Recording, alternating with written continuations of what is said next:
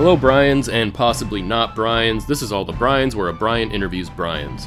And this episode is brought to you by Ejection Parachutes. Most spectacularly used seconds before Captain Brian Bews stuck piston sent his CF 18 Hornet exploding into the ground. Ejection Parachutes. The quickest way for Brians to perform an Irish goodbye. So, this episode's Brian is all the way on the other side of the planet from this Brian, proving once again that Brians are everywhere.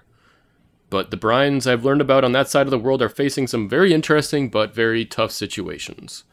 Here's Brian to explain. My name is Brian Hugh, and I am a reporter and journalist. Um, I run a publication called New Bloom Magazine, uh, one of the founding editors, and we write on social movements and youth culture, primarily in Taiwan, but also in Hong Kong and other places in the Asia Pacific. Yeah, thank you for being the first Brian on the podcast that's currently in the Asia Pacific region.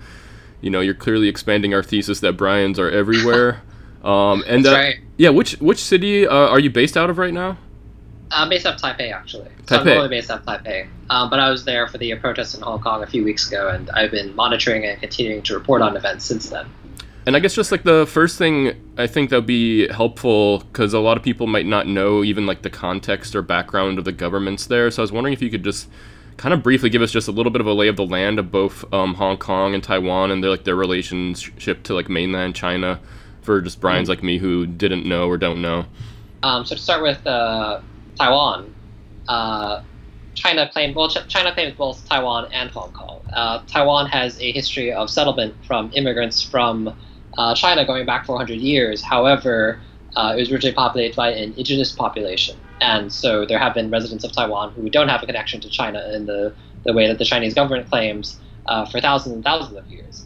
Um, but then after 1947, with the, after the defeat uh, of the Chinese Nationalist Party to the Chinese Communist Party during the Chinese Civil War, um, the Chinese Nationalist Party retreated to Taiwan, and they brought with them uh, what later constituted around 10% of the population. Um, and so then they claim that Taiwan has been part of China from time immemorial as well, in order to justify the kind of uh, the claim that they, they rule Taiwan. Um, you know, there's this kind of divergent history going back for quite a long time, but um, because of that, you know, uh, both the governments of Taiwan and China claim that Taiwan is and has always been part of China, and that's actually somewhat questionable.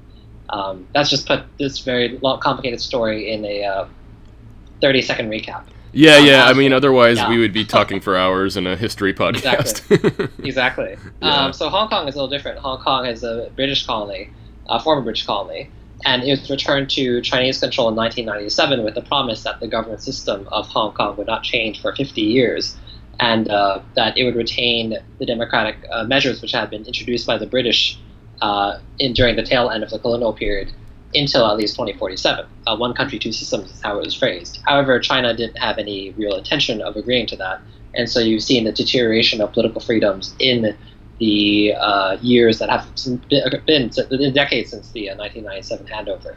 Uh, as a result, um, for example, if you can be blocked from running from office now, or if you win a, a, position in, for example, the legislative council, you can be disqualified because Beijing doesn't like your political views and there are assaults on journalists, uh, increasing restrictions on media freedom, and that kind of thing. And so the situation is not great, and that's why you have uh, these protests currently in Hong Kong. And you had actually a similar set of protests in Taiwan in uh, 2014. Uh, they're referred to as the uh, Sunflower Movement, which uh, by publication actually was formed in the context of. Oh, okay, okay, yeah, that makes sense. Um, so just to kind of recap, it's like Taiwan basically has its own independent government of China. Does China recognize that the independence? Um, it doesn't. It doesn't because uh, they're historically enemies, and so uh, you have this kind of complicated relationship in which you have two governments claiming to be the actual real China. Um, and if you actually look at the uh, the Constitution of the Republic of China, which is that is to say Taiwan today, uh, versus the People's Republic of China, which is China, uh, the borders actually claimed by the Republic of China, that is Taiwan, are actually larger than the contemporary People's Republic of China.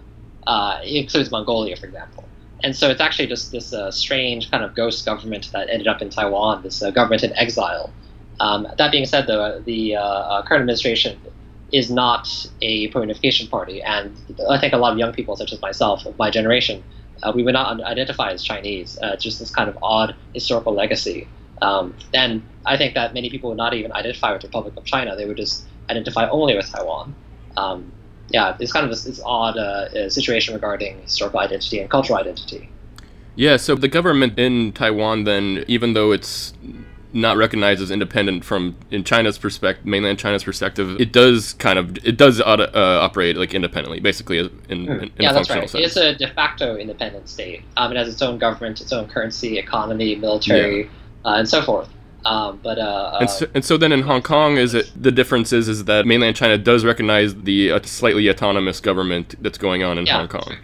Yeah, Okay. it's referred to as a special autonomous region. Um, and it's interesting because Hong Kong, uh, it is sort of like a city state, and there's not a lot of other precedents for this in the, in the world, really, apart from, let's say, Singapore, which is also a city state despite being a nation.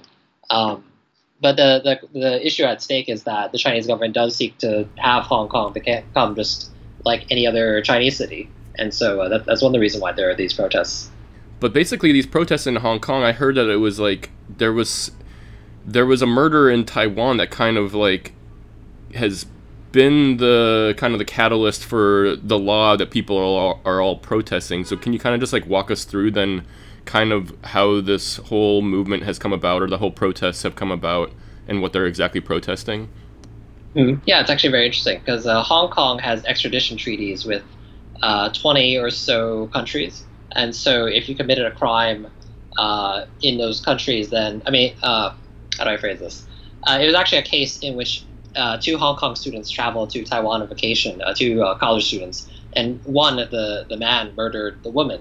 He believed that he was being cheated on. And so there's actually no way for him to be extradited to Taiwan to face charges related to that murder because of the fact that Hong Kong lacks an extradition treaty with Taiwan.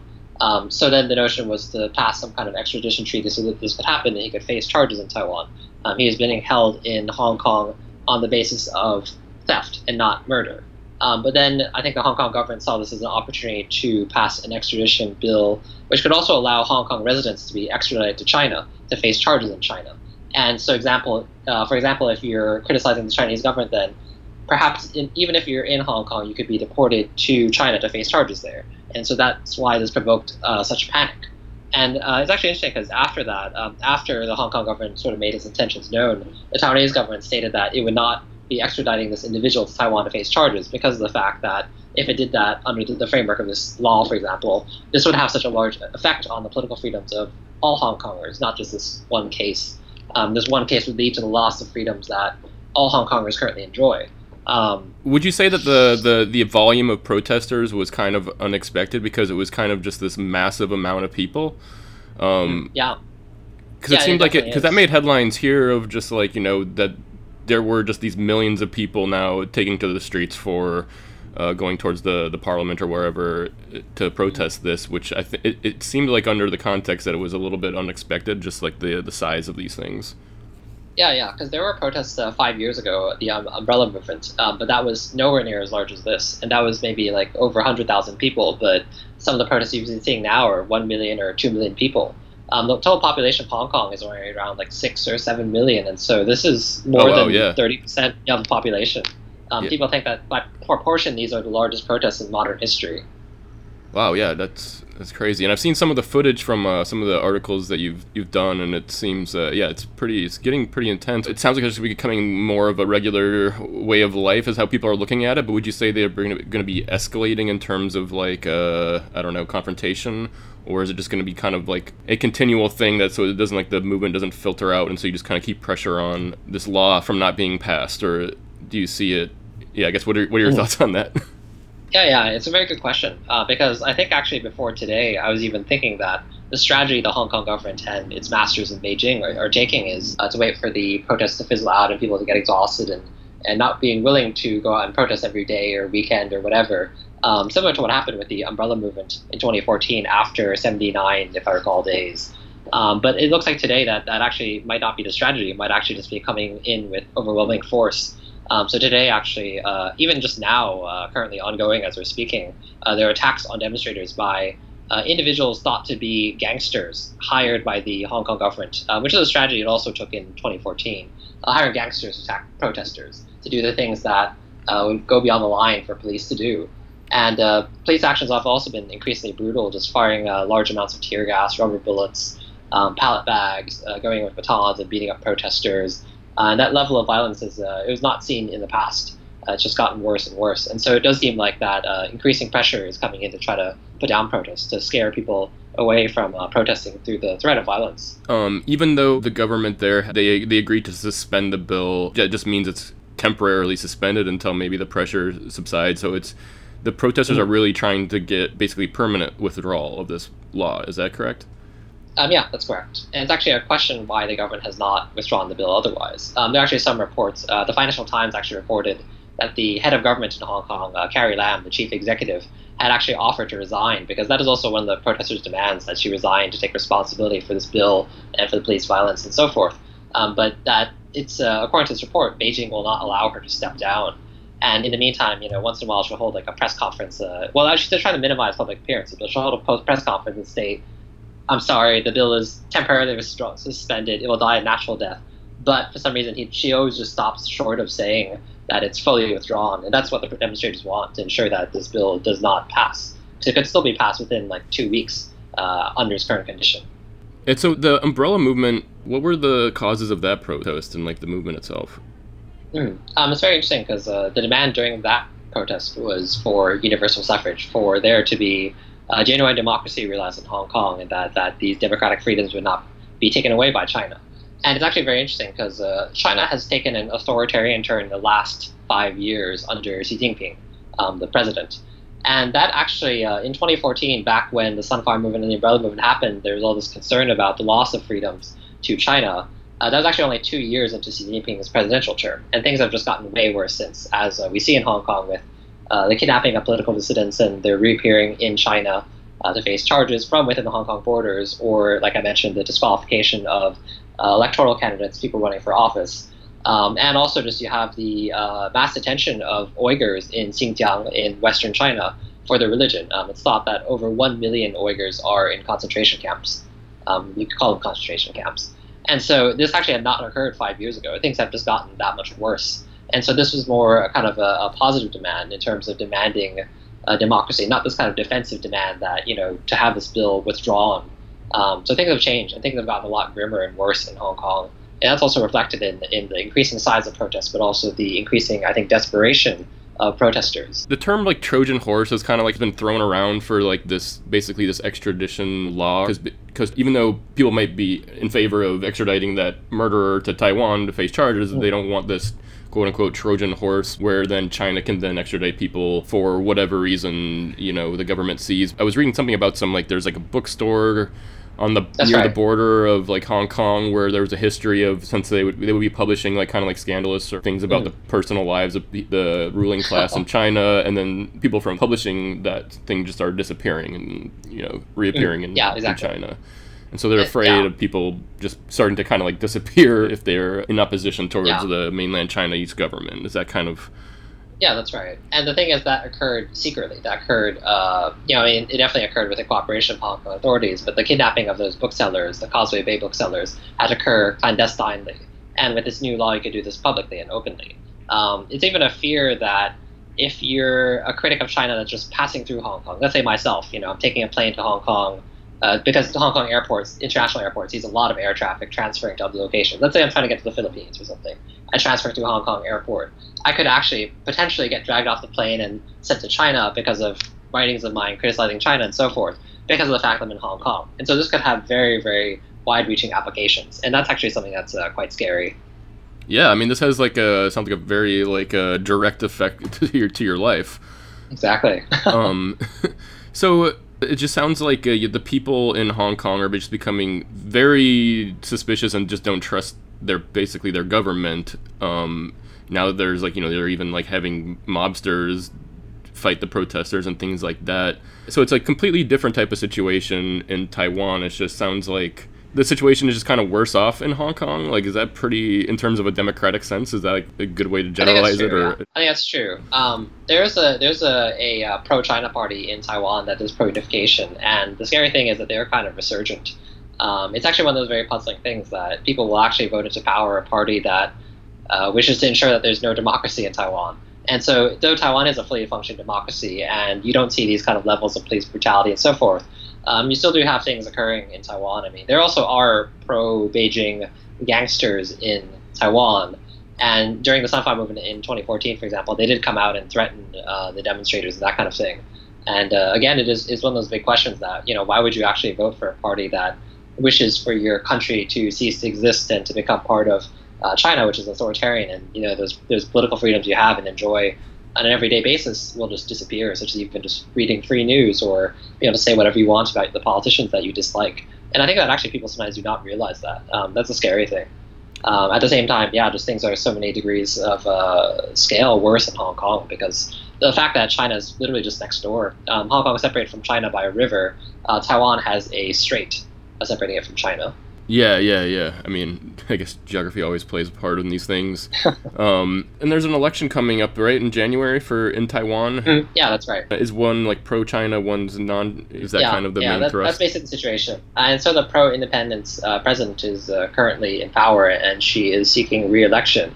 Um, but the question is then uh, for example, the, the candidate that the pro-China party, the KMT, the uh, Chinese Nationalist Party, is, uh, which is actually the former authoritarian party, despite the fact that it, it was the former authoritarian party and it enforced martial law and uh, killed tens of thousands when it was in power, it's actually still around. It just entered democratic politics as a uh, political party, and so now it runs in democratic politics, and that, that's actually the pro-China party. Um, so their, their candidate is actually surprisingly, strangely popular. Um, he was actually able to mobilize a lot of popular support last year. Um, he's the mayor of the southern, uh, most largest southern city in Taiwan, Kaohsiung, and uh, he's kind of thought of as a populist. Uh, people compare him to like a uh, Trump even or a Duterte um, from the Philippines, and so uh, he does actually have appeal. And so it is a question of how can you compete against a candidate like that? And uh, he does have his following. So it's actually it's a it's a good question. It's a good question what will happen and there's all these kind of you know last minute turns with the, the possibility that the vote will be split because of other candidates entering and that kind of thing. And what is then like the media landscape in Taiwan and, and just in terms of covering all these issues? Like you say you mm. so the publication you founded and you edit is the New Bloom magazine. Um, like if you could compare it to like even just like the media landscape in the United States, how it's like, you know, there's left leaning and like conservative leaning publications and stuff, like Mm. What are some of the major players, and like how do where does like the new Bloom kind of fit into all of that? Yeah, yeah. I mean, we're a much smaller. We're an independent uh, media outlet. Also, we are primarily English, and that's a much smaller landscape. Um, I think that uh, just the reason why we, we founded was because we felt there's a need for Taiwan to outreach to the international world. Um, a lot of us, you know, have spent time in the U.S., for example, such as myself, or or uh, have very good English for whatever reason, and because of things we studied in school. And so uh, that's that's why I founded this publication um, in terms of the Chinese language coverage, uh, it skews very heavily between the the uh, kind of pro-China camp and the pro-independence camp, and so they almost report on completely different worlds. It feels like uh, just that sometimes you'll just have events disfavorable to one political camp just not being reported on in the newspapers of another, uh, and the kind of propaganda which is mixed into news is is kind of astounding. And there's also issues regarding uh, Chinese infiltration. Um, and so, for example, um, some of it has become very crazy. The KMT candidates, the Chinese National Party candidate, uh, last month, 70% of coverage on one television network was about him, just this one person. And so that's kind of a that's that's a lot of coverage just to any politician. And so it's he's everywhere. And it also is come to light, uh, according to a report by the Financial uh, Times, that some Taiwanese media outlets are actually seeking approval from China, the Chinese government, before they run stories. And so that is actually a quite deep infiltration, and that is uh, quite worrying. And so that is the other thing that affects, I think, voters and how they vote. That the information they get is not accurate. And we always talk about fake news nowadays because it's uh, uh, centered in American political discourse thanks to Donald Trump. But uh, these concerns, I think, extend worldwide, and that's uh, quite visible in Taiwan, particularly regarding uh, interference from China. Yeah, no, that's that's super interesting. I mean, we're super now familiar with like the fake news side of things.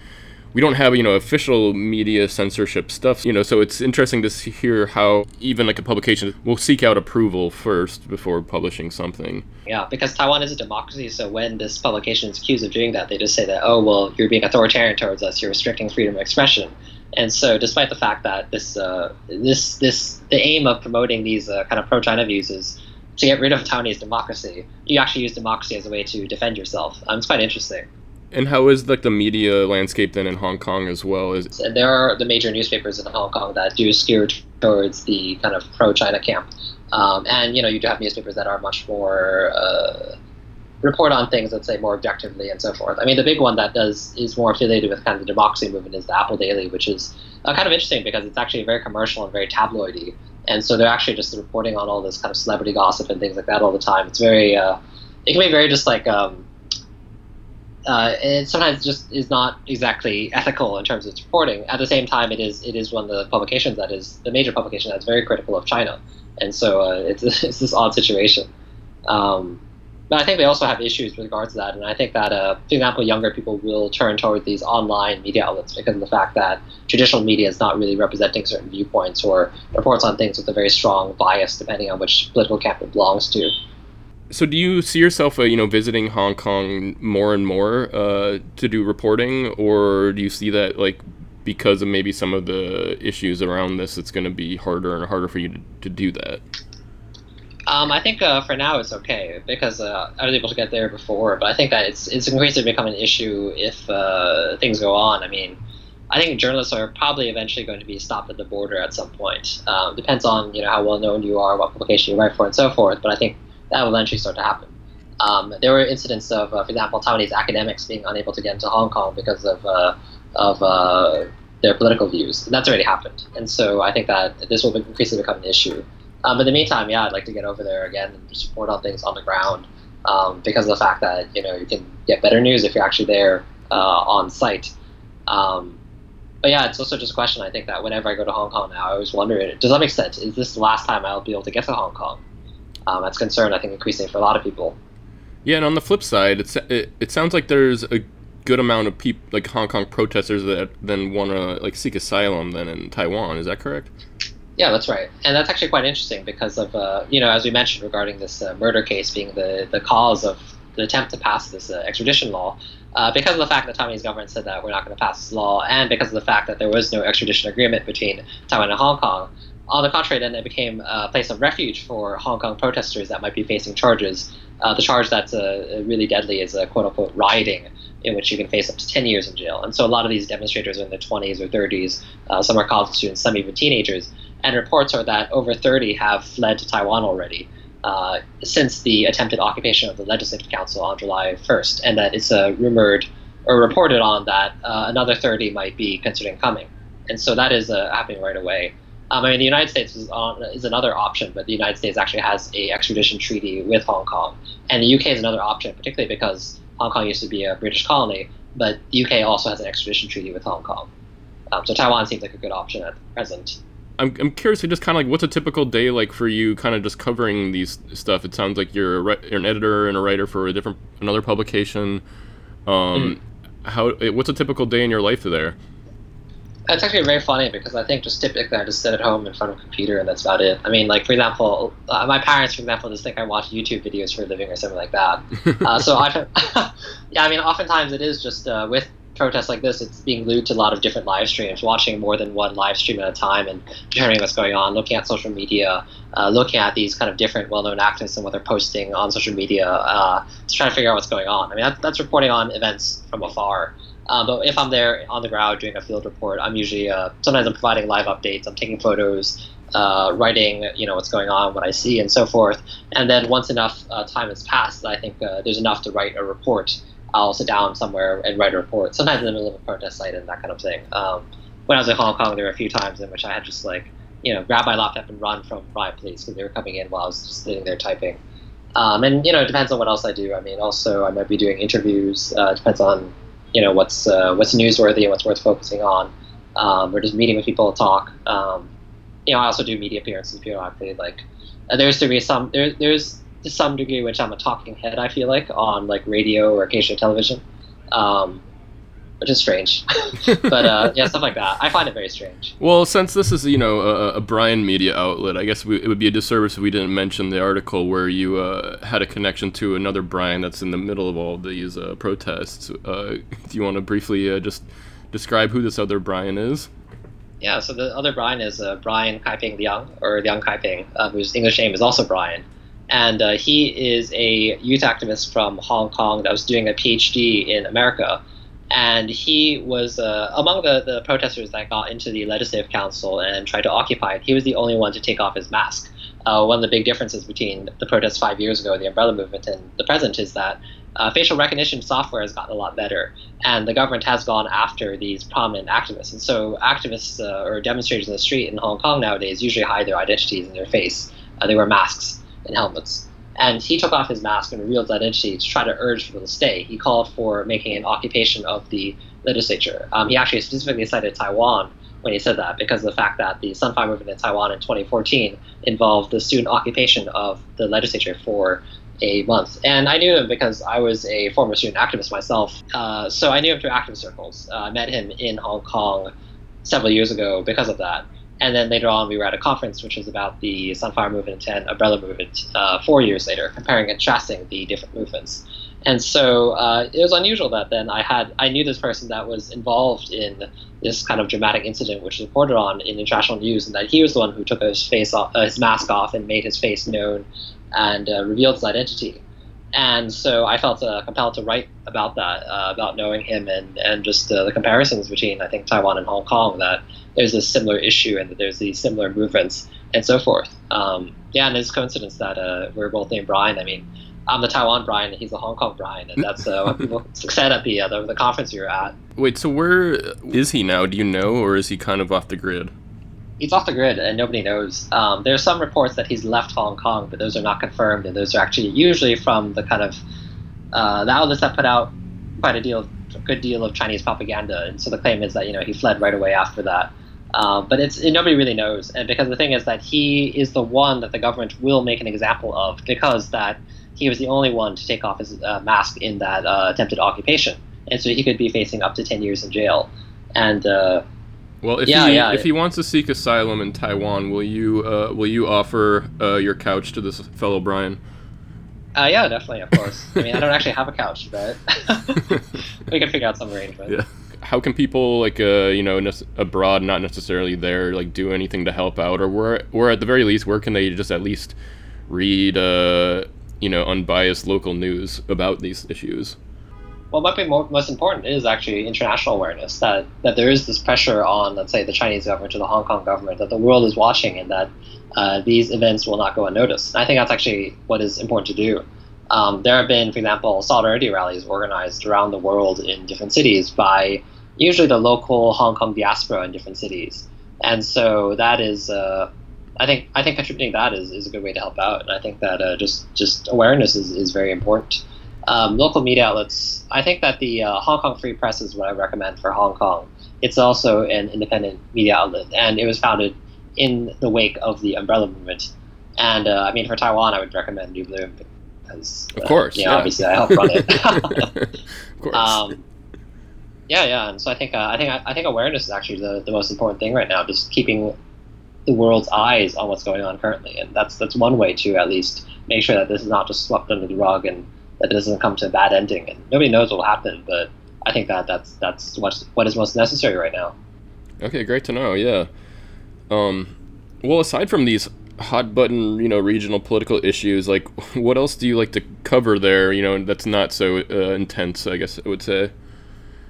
Um, yeah, quite a lot of other things. So arts and culture is also an interest of mine. Like I do gallery reviews, for example, or film reviews. Um, I'm also a, a, DJ, believe or not. So oh, nice. have, I have an interest in music. I, I, you know, and things like that. Um, so cultural stuff. I mean, that's the other thing that I'm kind of interested in. I mean, New Bloom is more politically focused, but we originally had a kind of cultural section which uh, sort of declined as time went on because we became more and more politically focused. Yeah, so can you talk a little bit then about kind of like your your route to uh, Taipei and Taiwan, and like since I now know you you you spent some good amount of time in New York. Yeah, yeah. I mean, I, there's kind of an odd uh, situation in which I just happened to be in Taiwan when the Sunflower Movement happened, and I was I graduated from college one year at that point, so I was basically basically in the same age as all the other students, and so I was a participant in the movement as a student activist, and I just thought that maybe there's more I could do if I, I stayed in Taiwan instead of just uh, uh, in the U.S. And so I did I did an MA after that in New York, uh, coming back to New York, and then after that I decided to, to, just permanently relocate to Taiwan and stay there because I thought there was just more I could do. Um, the skill set I have is, is, here is maybe rarer than in the United States regarding English and writing and translation and editing, and so I thought I could maybe make more of a difference that way.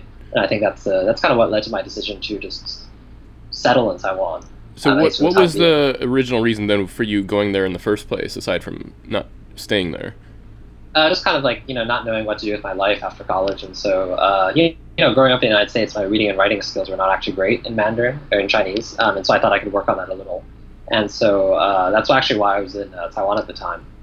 Ah, so just okay. uh, you know working on reading and writing, yeah.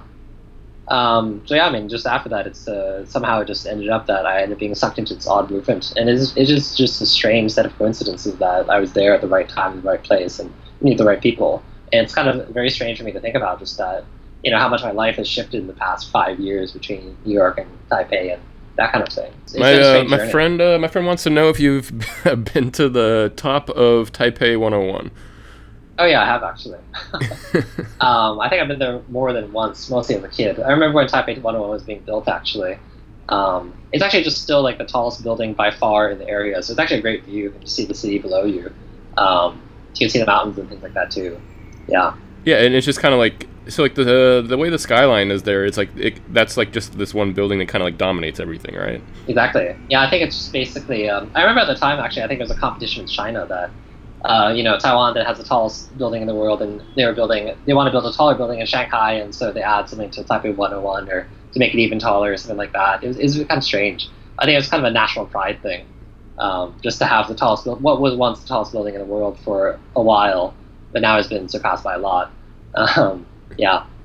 So what would you say then are some of the biggest like differences and similarities compared like in just life in general in, in uh, Taipei, Taiwan compared to like New York? I think that uh, maybe the first thing is that public transportation is a lot better. Um, I mean, I was in New York last year, and just the subways, I was like, wow, like uh, I'm really not used to this. um, yeah, yeah, public transportation is easier. It's a smaller city, I think. Um, for a lot of people, they would feel it's a slower pace of life. I mean, for me, I think it's a little different. That I actually feel a lot more busy when I'm here than compared to New York. Um, it's also just very convenient. Just uh, there's convenience stores everywhere, and they do everything from uh, you can buy like hot meals there, get coffee. Uh, it's like there's small, you know, they're convenience stores. Uh, but you also pay your electricity and water bill there. You can buy tickets for movies and concerts. Um, you can pick up packages. Uh, it's, just, it's a it's quite a, it's, it's a quite a convenient society. Um, it's also a, a it is a small place. I mean, it's actually not as small a country as I think a lot of people think, but it's a very densely packed country, and so everyone seems to know everybody. Um, it's sometimes different from, for example, how big New York City is and, and that kind of thing. Uh, it sometimes can get a little small and feel a little boring because of that, but I think it's always just kind of a trade-off. Yeah, so is your network of like just people kind of your your community there? Is it mostly through like journalists you've met, or is it uh, your night? Is a nightlife DJ Brian? Is that where you kind of go out and meet everybody? Um, it's like a combination. I think there's some overlap. Uh, so I mean, I do have a lot of friends that are journalists, uh, and also I think uh, I mean a lot of my friends are like artists and th- musicians and things like that, and that, that does intersect with nightlife much more because of the fact that that's where I know a lot of artists and and uh, you know musicians from. Um, and also just some academic friends. I think uh, because of the fact that I also considered going to academia once upon a time. So it's actually funny because I think that actually a lot of these things overlap because of how small Taiwan is. Um, you know, seven degrees of separation. It does feel like everyone knows everybody, and that that is quite surprising sometimes. how long do you? So how uh, long do you plan on staying there for? Is it just kind of indefinitely for the foreseeable future? Yeah, I think indefinitely for the foreseeable future, but we'll just have to see. I think it depends on what happens, particularly uh, politically, in the next few years, and I'll kind of have to come to a decision about you know whether to stay here, move elsewhere, or what have you. Um, Are your parents uh, in New York? Yeah, yeah, they're still in New York, And so how do, how do they like- feel about you being there? Uh, I think they just kind of feel like they, you know, they spent a lot of energy getting out of Taiwan, and for some reason I just went back, and so it's like I feel like they, they feel like they failed.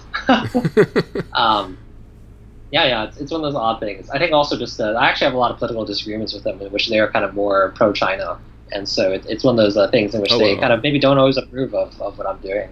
Um, I think it's quite common actually among uh, among people of my generation. Generational. Um, okay, yeah. Yeah, intergenerational generational differences. Oh, it's super interesting. uh, I guess I mean we'll we'll just move on to the the Brian questions now. I don't want to keep you up too late because it's like super late there. Um, Yeah. So no, this question is: Do you know why your parents named you Brian? But this is uh, Brian is like kind of like your Western English name, but I guess it's Yeah, it's I also your name growing up in New York. Then, so Yeah, yeah. It's uh, I'm told that it's because my parents could not agree on any other name, but I don't know why they chose Brian in particular beyond that. Um, I actually I have a, there are quite a lot of you know uh, let's say Taiwanese American or Chinese American Brian's, and so I feel like it's also it is also a fairly common I think English name in in in, in let's say China, Hong Kong, and Taiwan. You know, hence the other Brian. Yeah. And so I think that sometimes I'm not sure why though. I'm not sure why. I mean, some names you know you can kind of be able to point to the meaning and say that's why it's so culturally popular. Let's say Grace or Jade or a name like that. Uh, but with Brian, I'm not too sure why. And uh, I always wondered about that actually. Uh, that is interesting. Uh, this might be a really dumb question, but like, you wouldn't choose like a an English name and then your Chinese uh, character name, or it's not like a translation. At, it's just So completely it's- different, It's right? quite interesting. It, it's actually uh, some people I think increasingly nowadays will actually name their kids the Chinese name with an English equivalent in mind actually. And so there are people with very similar, like for example, there are a lot of uh, Daweis like David, um, and so actually the they kind of take them both at the same time. Oh, okay. So that, Um, yeah, I guess that's what I was trying to ask, but I didn't know how to phrase it. Yeah. In other cases, it, it's uh, it's not like for me, it's it's completely unrelated. Um, but some people, some parents will actually do that, and I think also, uh, particularly in a lot of uh, Asian societies, uh, people sometimes their English name ends up just being whatever their first English teacher decides their name to be, and so that can be very arbitrary. And uh, sometimes then you have people that kind of try to reinvent themselves by coming up with a new English name or, or something like that. I mean, that can result in some odd things. For example, there there's more than one public figure in Taiwan whose English name is Lucifer, as in the devil, Lucifer. And so uh, you do have some uh, interesting name choices because of that. Wow. Okay.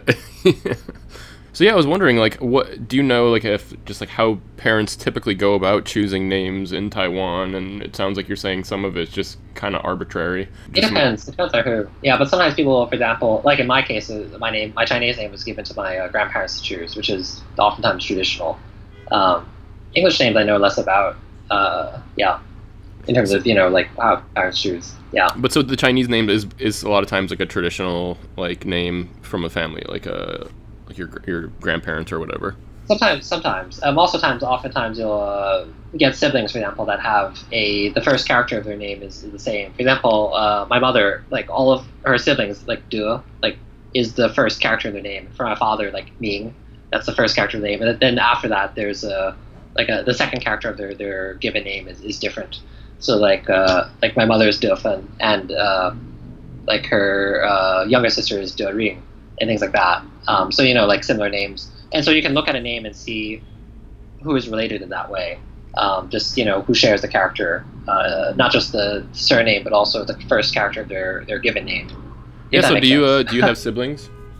no, it's just me actually. I don't know how my parents would have named uh, my uh, siblings if I had any. Yeah. Okay. Well, do you know? Uh, do you happen to know why they chose the I versus a Y? I don't know. Um, yeah, I'm not too sure. And I uh, more popular than Y just in what you've encountered, uh, just like uh, circumstantially in your experiences in like Hong Kong and Taiwan? That's a good question. I don't know either. Um, but actually, a lot of people will look at the name Brian and they'll think it's the name Brain, as in you know like the Yeah. brain that's in your head. and so, actually, my father he did not realize that my, my name was not Brain when they named me. And so, a lot of my things as a kid they have like Brain on them and not Brian. Wait, he actually thought he named you Brain? He actually thought that until like three or four, like until I was like three or four. Like, oh, man. uh, that's pretty hilarious, actually. um, here's a Brian's at large question, two part question. Uh, dead or alive? If you had one other Brian to meet, who would it be? Uh, and then also your favorite Brian of all time. oh, hmm. Favorite Brian? I was thinking Brian Eno, the musician, but he's also alive, and I think he'd be interesting to meet. Um, Yeah, okay, could be both. Could be both. Yeah, yeah. Uh, Makes sense if you're uh, Yeah, DJing. um, so here's a trivia question. Um, which uh, actually, now that I'm thinking about it, it's good that you spent time in New York. I don't know how much you know American television shows appear on the media there, but this is a trivia question of which popular American cartoon TV show is almost named Brian. Uh, the name of the character is the name of the show. oh, that's tough. Um, It was a uh, like a yeah, it's like a animated cartoon character. Um, I can give you a hint. It was on the Nickelodeon network. it's not Doug, is it? It was Doug. Okay. yeah, so I was reading this. It's like uh, creator Jim Jenkins originally wanted something very uh, middle of the road, like a flat, neutral name to represent the any guy character, and was thinking Okay. Brian for a while. but then he so this is the weird part is then he ultimately felt that Brian was too fancy of a name, and then Okay. like said he geared it down to start and started calling him Doug. I think you should stuck with uh, Brian. It was just funny. It's like I get the original intention, but then I just but I don't get that he then started to Yeah. think it was too fancy of a name. Like, yeah, yeah, strange. but uh, yeah. Here, here's a here's a harder question though. Uh, if you had to choose a first name other than Brian, what would it be?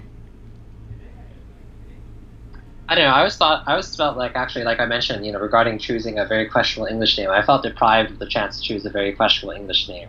Um, so I think it would probably be something like that. But what I what would I name myself?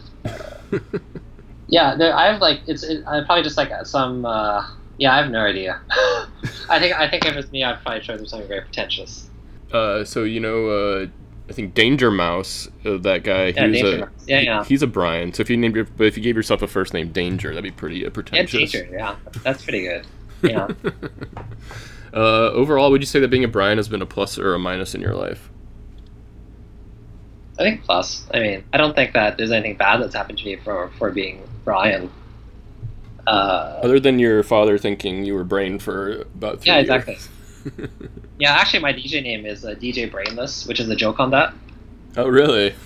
Yeah, uh, because of the fact that so many people in Taiwan think that Brian is brain, and also DJing is what I do to get away from intellectual activities such as uh, you know journalism or writing things, and so yeah. that's why I'm DJ Brainless. No, I, lo- I like that you're you're just owning it. Um, because yeah, the next question was like any memorable instances of your name being misspelled Brain, and we've Yeah, already yeah. covered that. But like looking back at all the Brians you met in your life, uh, do you believe there are any shared common characteristics or personality traits that may stem from just being a Brian? Uh, I'm not sure actually. Yeah, I can't think of anything. I just think that uh, I know I met a lot of creative Brians. I think so. Maybe creativity. Yeah, I think that's something we have. I think that's pretty universal from what I've met so far too. But uh, Hmm. all right. I mean, I think uh, we're gonna get to the last thing here now. We're we're gonna end with uh, any message you'd just like to say to all the Brians out there. Uh, support the other Brians out there, particularly the ones that are uh, politically in hiding currently. Yeah, that's yeah, that's a good message. uh, so thanks, Brian. Thanks for coming on uh, the podcast. Uh, you should go to sleep now. Um, Yeah, yeah. And uh, you- and uh, if you want to read more Brian, uh, find him on at New Bloom and uh, Popula.